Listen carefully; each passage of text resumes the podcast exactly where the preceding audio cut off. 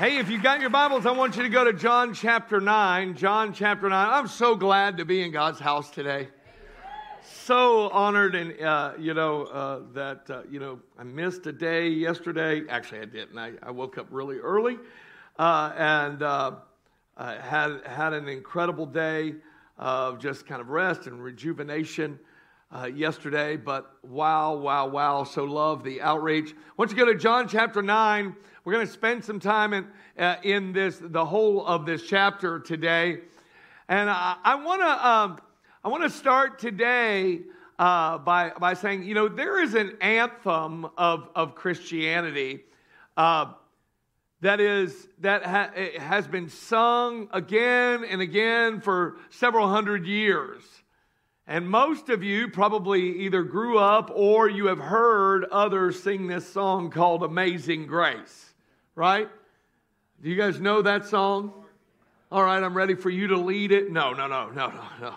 I'm not going to do that. But um, there is a profound line in the very first verse that says, I once was lost, but now I'm found was blind, but now I see. Now I see. The title of today's message is just that. Now I see. What, what would cause the hymn writer to, to, to pen such timeless words? Why is this comparison of being lost with blindness? And can we perhaps begin to understand who Jesus is and what he does in a greater way if we'll look in to the miracles where he healed the blind? In John chapter 9, we get one of the most incredible stories, and I've got a lot to share with you about this today. But I, I am praying more than just factual information or, or textual uh, truth. I don't want you to just leave with that. I want you to have that. I want you today to leave with the fingerprints of heaven on your heart. The fingerprints of heaven on you. And I believe today that's exactly what Jesus wants to do. Now, John chapter 9 started this way. In verse 1, it says, Now as Jesus passed by, every word matters. He saw a man who was blind from birth. And he, his disciples asked him, Rabbi, who sinned, this man or his parents? By the way, were the disciples so nosy? I mean, these little gossips, they just want all the inside info. He says, Who sinned, him and his parents? He says, That he was born blind. Jesus answered, Neither this man nor his parents sinned, that, but that the works of God should be revealed in him. He said, I must work the works of him who sent me while it is day. The night is coming when no one can work.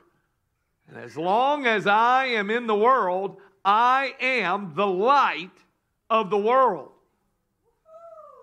Interesting message. I'm the light of the world in the presence of a blind man who has never seen light.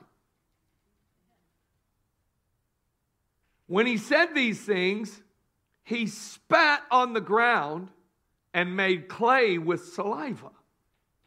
And he anointed the eyes of the blind man with clay, and he said, Go and wash in the pool of Siloam, which is translated sent. So he went and washed and came back seeing. Therefore, the neighbors and those who had previously seen that he was blind said, Is not this he who sat and begged? Some said, This is he. Others said, He's like him. He said, I am he.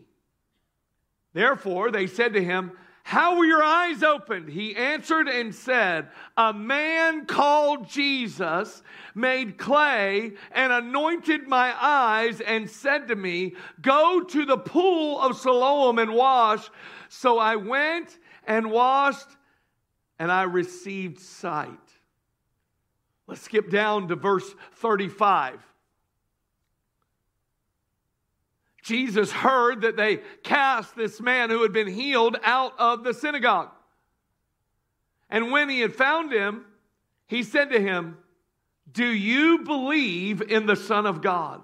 He answered and said, Who is he, Lord, that I may believe in him? And Jesus said to him, You have both seen him, and it is he who is talking with you. Then he said, Lord, I believe. And he worshiped him. This story is incredible. It's filled with, with wonder. It's the kind of thing that you, you kind of wish you had been there that day, in this moment. But this is, is a great explanation of what happens in every human being who has ever been transformed by the ministry of Jesus. It's encapsulated in this story. Matter of fact, I want to encourage all of you here, read all of John 9 this week because you're going to find yourself at some stage of this story. Matter of fact, uh, there's a whole uh, part of this story I'm, I'm kind of skipping on, and that is when people really get changed by Jesus you'll even make religious people nervous.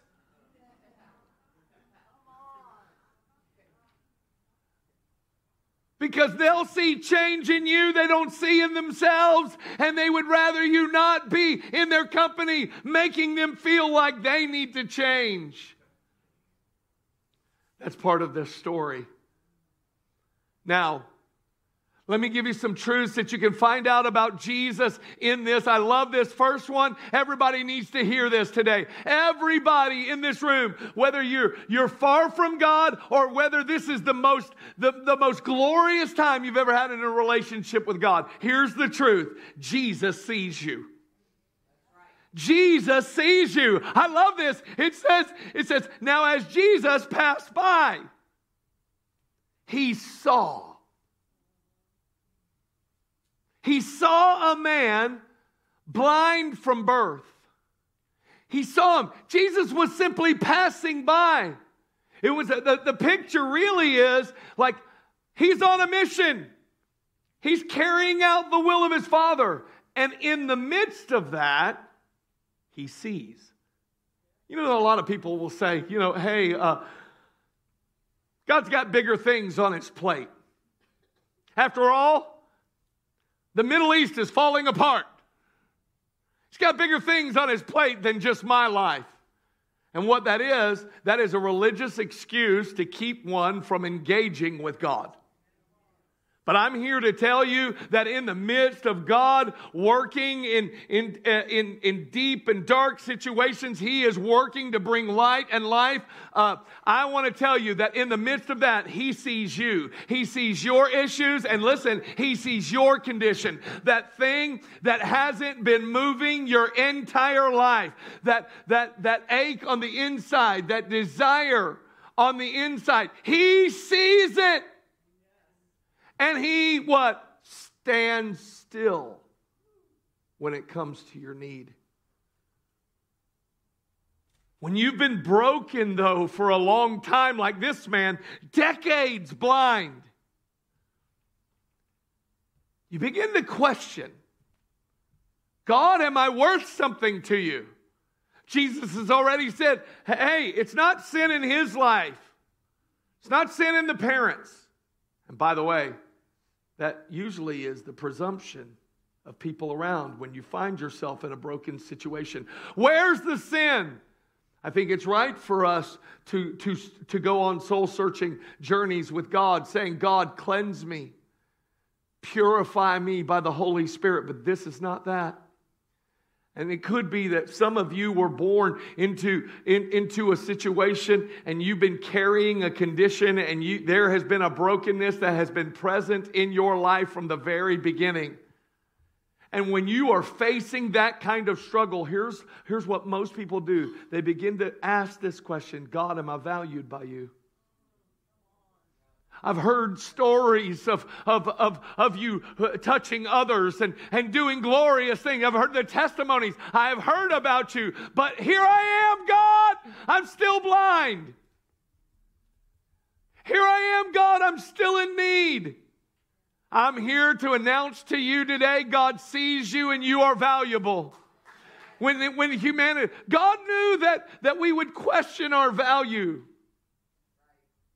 that we would, we would take clues from our circumstance and uh, uh, in this world and, and perhaps even the condition of our life and we would question our value before god. And yet jesus comes along and he says these powerful words in matthew chapter 10 verses 30 through 31 he says when speaking of not worrying because god feeds the, the, the birds of the air they never go in want he says, But you, the very hairs on your head were all, listen, numbered. This doesn't say counted. I mean, if they were simply counted, that would be amazing in and of itself. That God would know that some of you have, you know, 50,000 hairs and others five. but this, I didn't say those five hairs were on your head either. no. No, no, no. He says if you were to pluck one, that's hair number 14,222 they're numbered.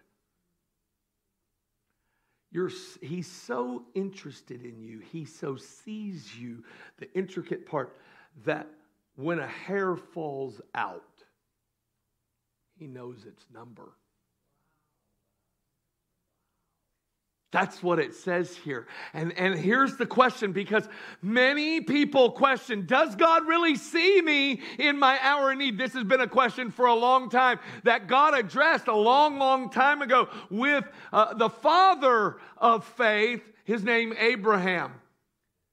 God saying, I want to find a man. I want to do something in a people. I want a people who are my covenant people. And he begins to stir Abraham. And you say, why did God stir Abraham? Nobody knows. It was, he was chosen by grace. God chose him and he said, get out from your father's house and go to a land which I will show you. And what did he do? He packed up everything, not knowing where he was going and trusted a God he was getting to know he would, by faith, give birth to his son, Isaac. You guys maybe remember the story. God speaks to him and says, Listen, I want you to take your son to the top of Moriah, that spot of soil where missiles are flying today over that spot of soil on Mount Moriah. You want to go back to about, about what, the, what the conflict is all about? It goes back to this story. And God says, Abraham, take your only son to the top of that mountain, the range of Moriah, and I want you to offer your only son to me.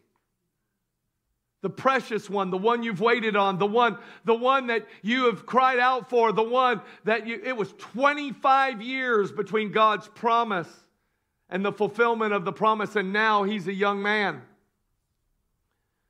And there he goes to the top of the mountain, builds an altar, and he lays his son on the wood. And an angel comes and stops him. And God speaks to him and says, Don't harm your son. Now I know that you'll withhold nothing from me. But notice what happened in the next moment on Moriah.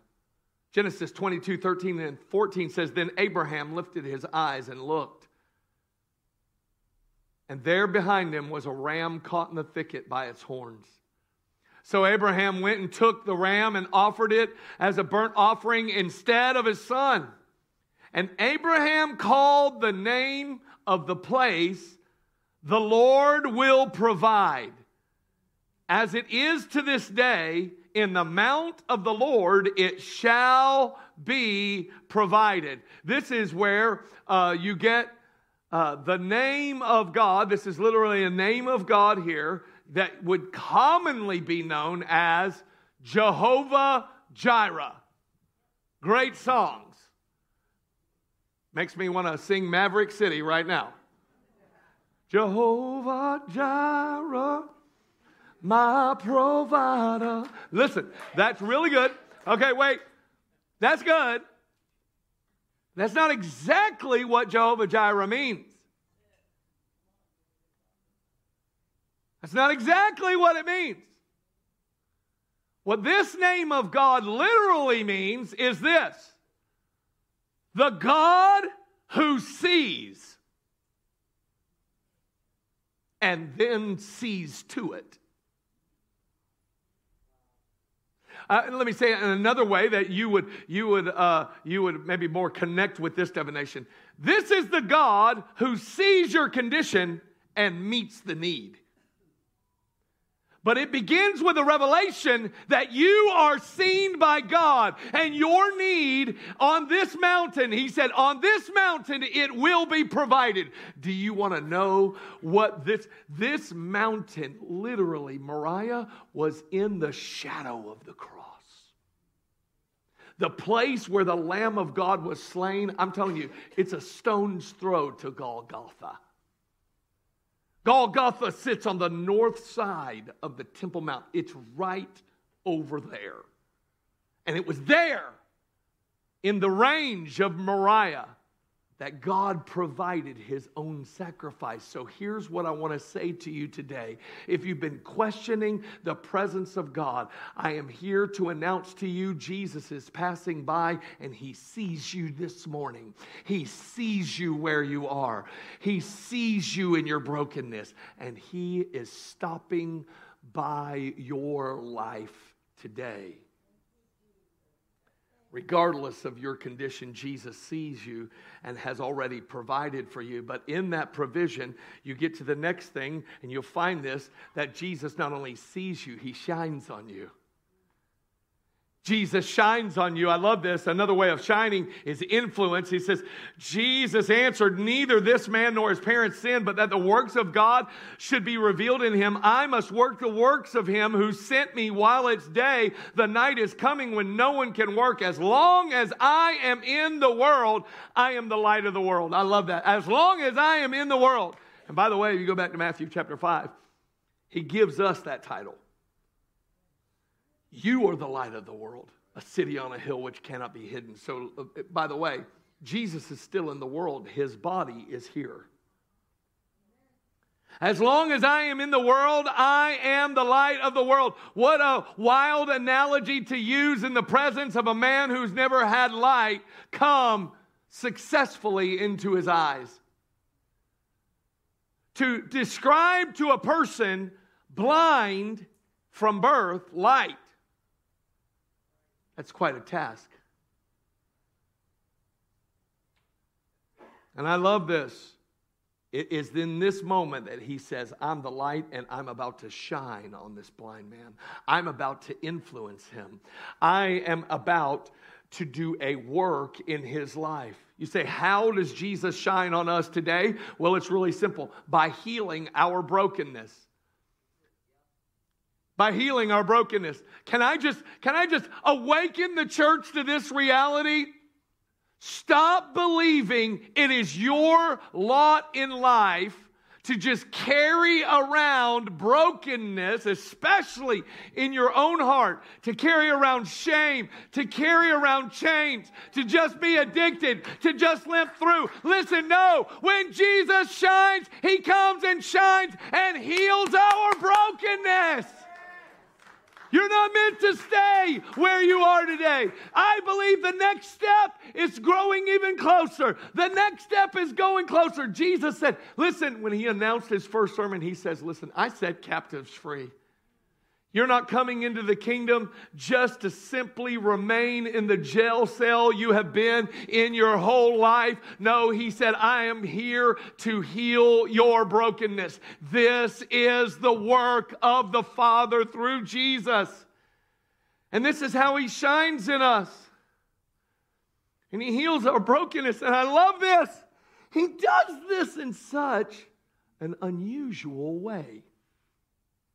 Now, please, for my very zealous Jesus followers,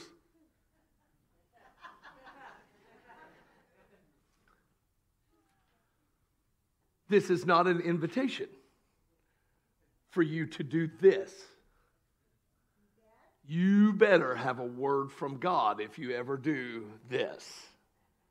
What did Jesus do to heal his brokenness? This is fascinating. It says, when he said these things, he spits on the ground and makes clay. And then he anoints the eyes with that dirt and says, Go and wash in the pool of Siloam. I, I could literally spend weeks just on this, but don't you ever wonder just, okay, why mud?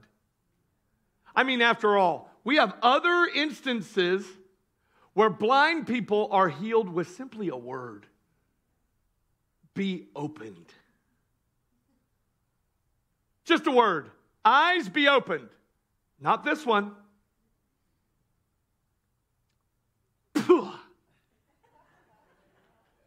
I mean, if, if Jesus was a redneck, it would have went.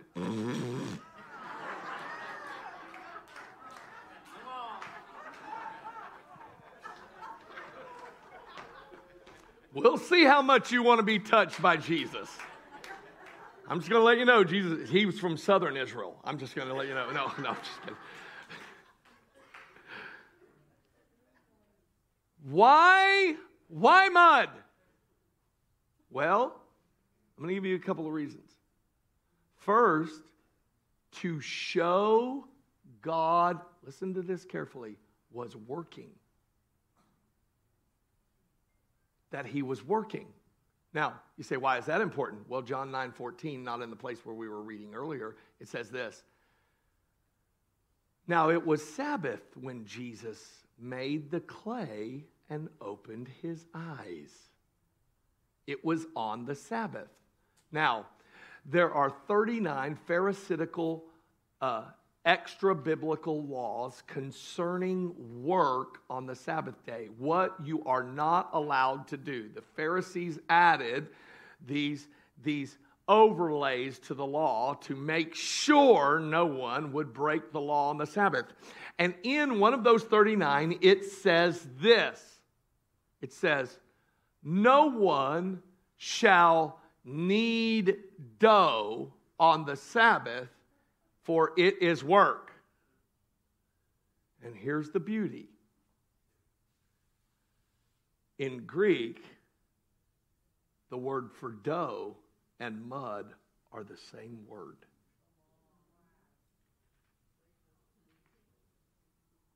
It's the same word. So when Jesus spits on the ground and starts making mud, he was showing a world, a religious world, that God is working even when you think he's resting. God is working when you think He's resting. There is always a time in life where you are so broken, you think God's resting. He's trying to teach us a lesson here to those who are religious in the room. Listen, man made religion always will put your healing off somewhere in the future. It will never be right now. But I'm here to tell you today that Jesus shows I'm available any day of the week. I'm available at all times. And so when he gets down and he begins to make and knead the clay, Read the rest of John 9. The Pharisees lose their mind. Not about the healing, but you, you broke our tradition. You see, religion will just simply put off your transformation. It'll put off God's touch on your life.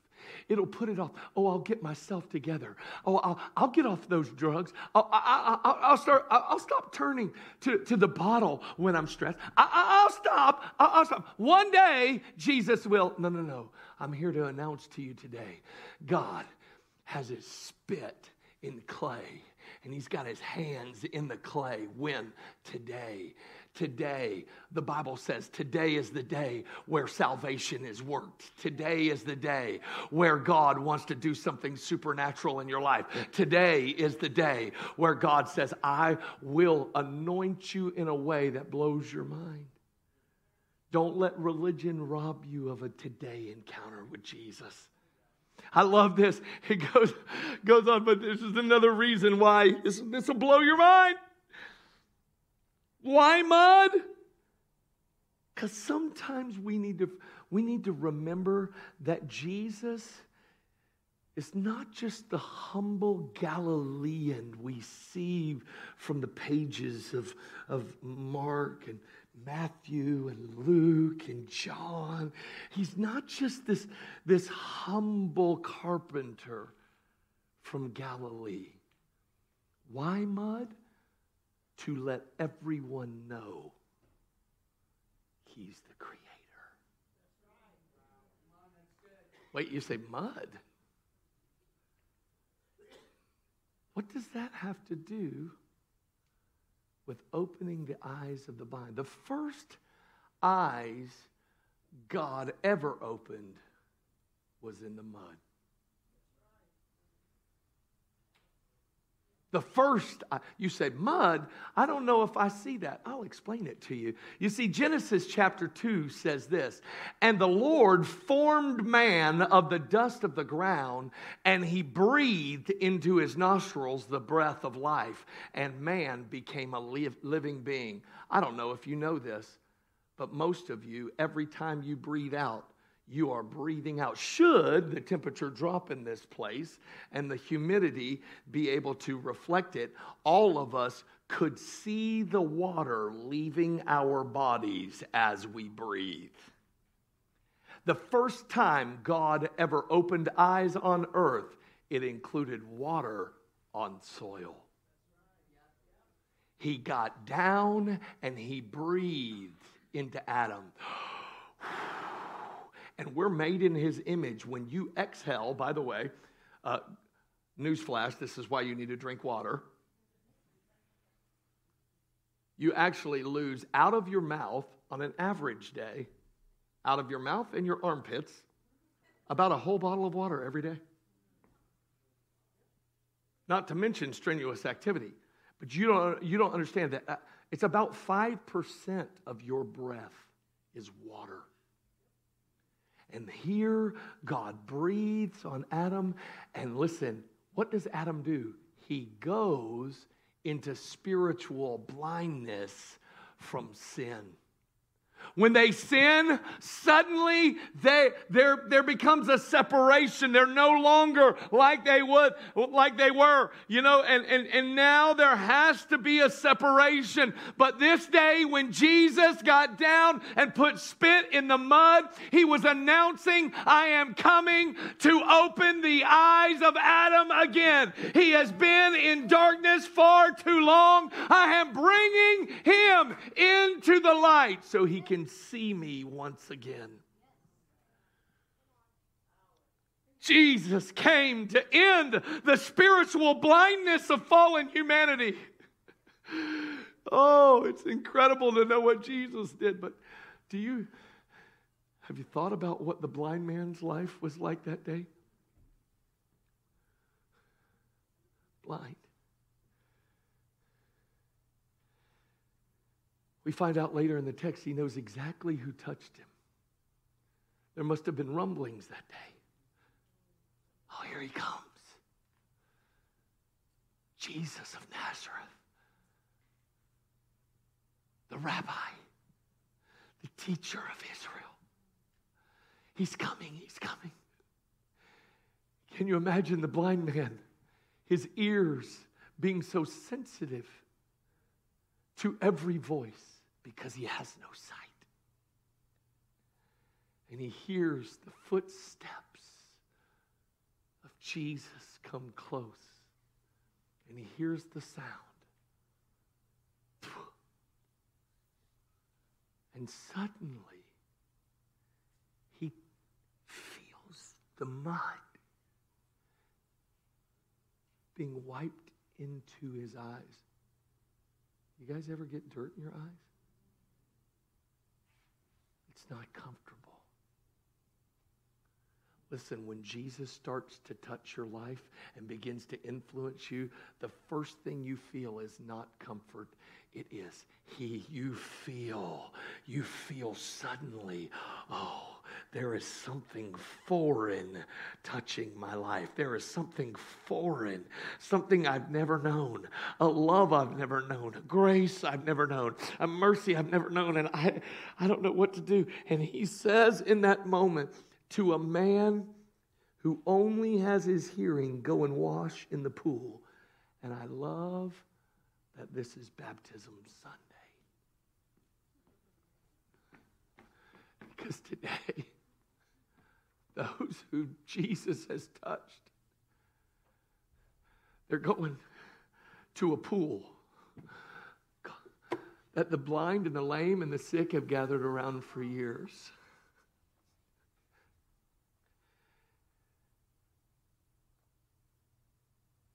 The blind man was having a lonely moment because he's left the crowd.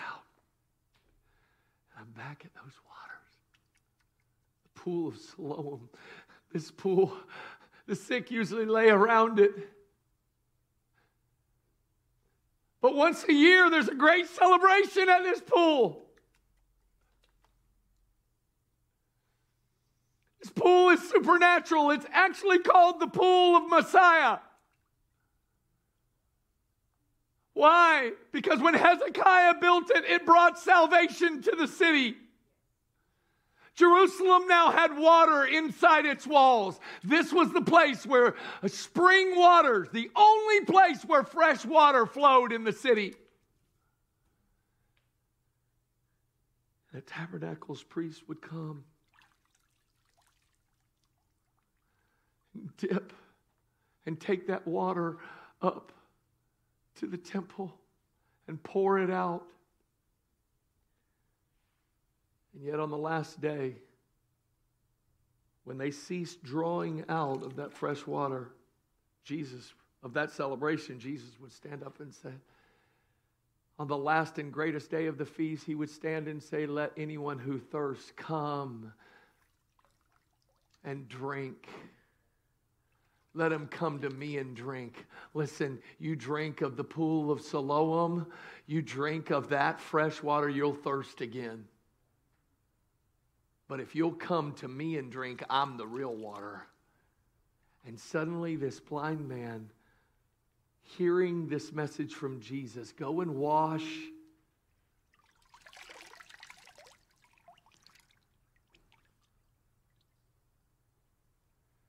suddenly he sees. Suddenly he sees. He sees for the first time. And at this miracle, they, they, they drag him immediately to the religious people. What numbskulls. This man's been blind his whole life. And the only way he knows his parents are by their voice. He would be reintroduced to his parents in this story when the Pharisees dragged him in to say, Is this your son? And they were like, Yeah, that's our son. And he was. He was born blind, but how he sees now, we have no idea. Ask him for yourself.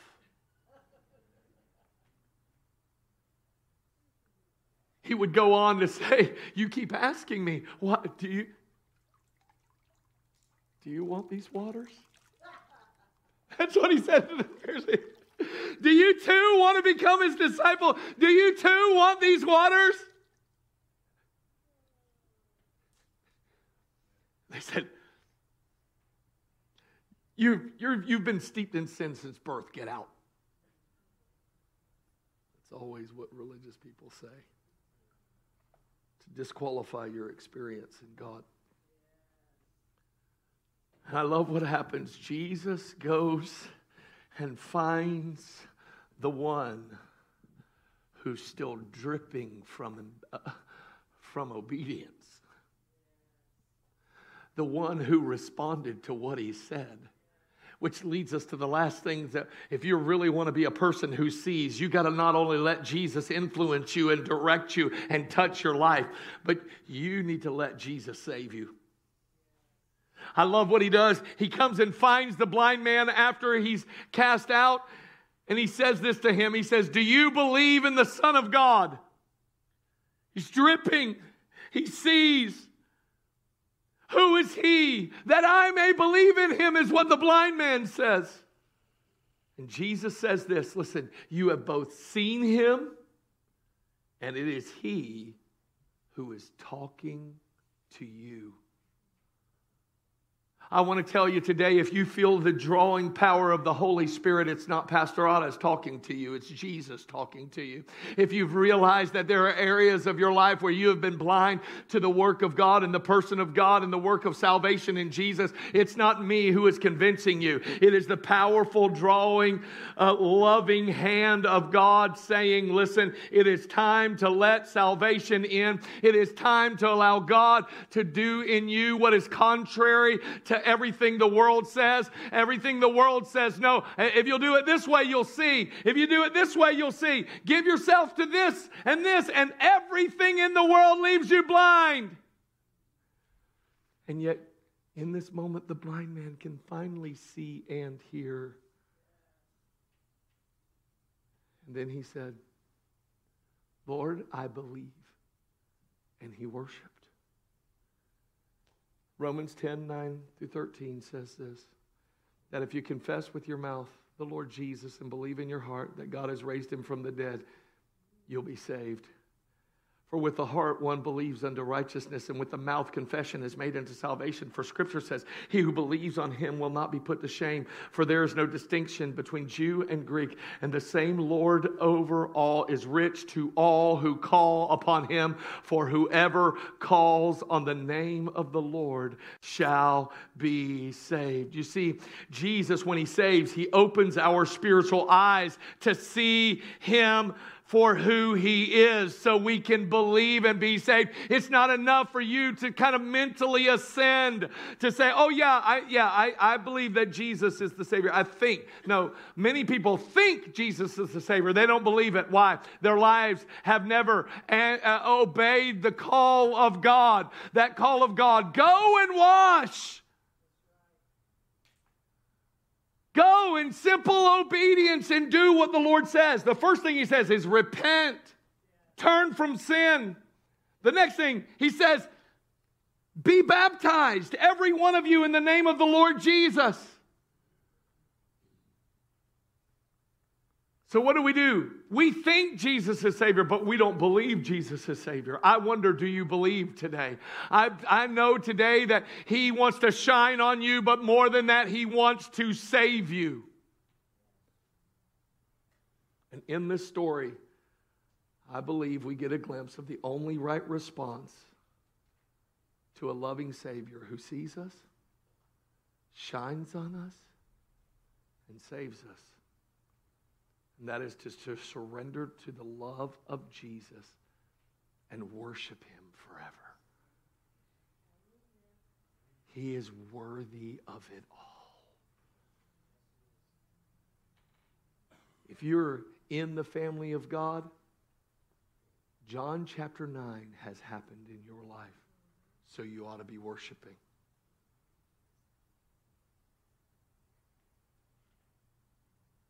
And if you haven't, I believe today is the moment Jesus opens your eyes. So now you can see.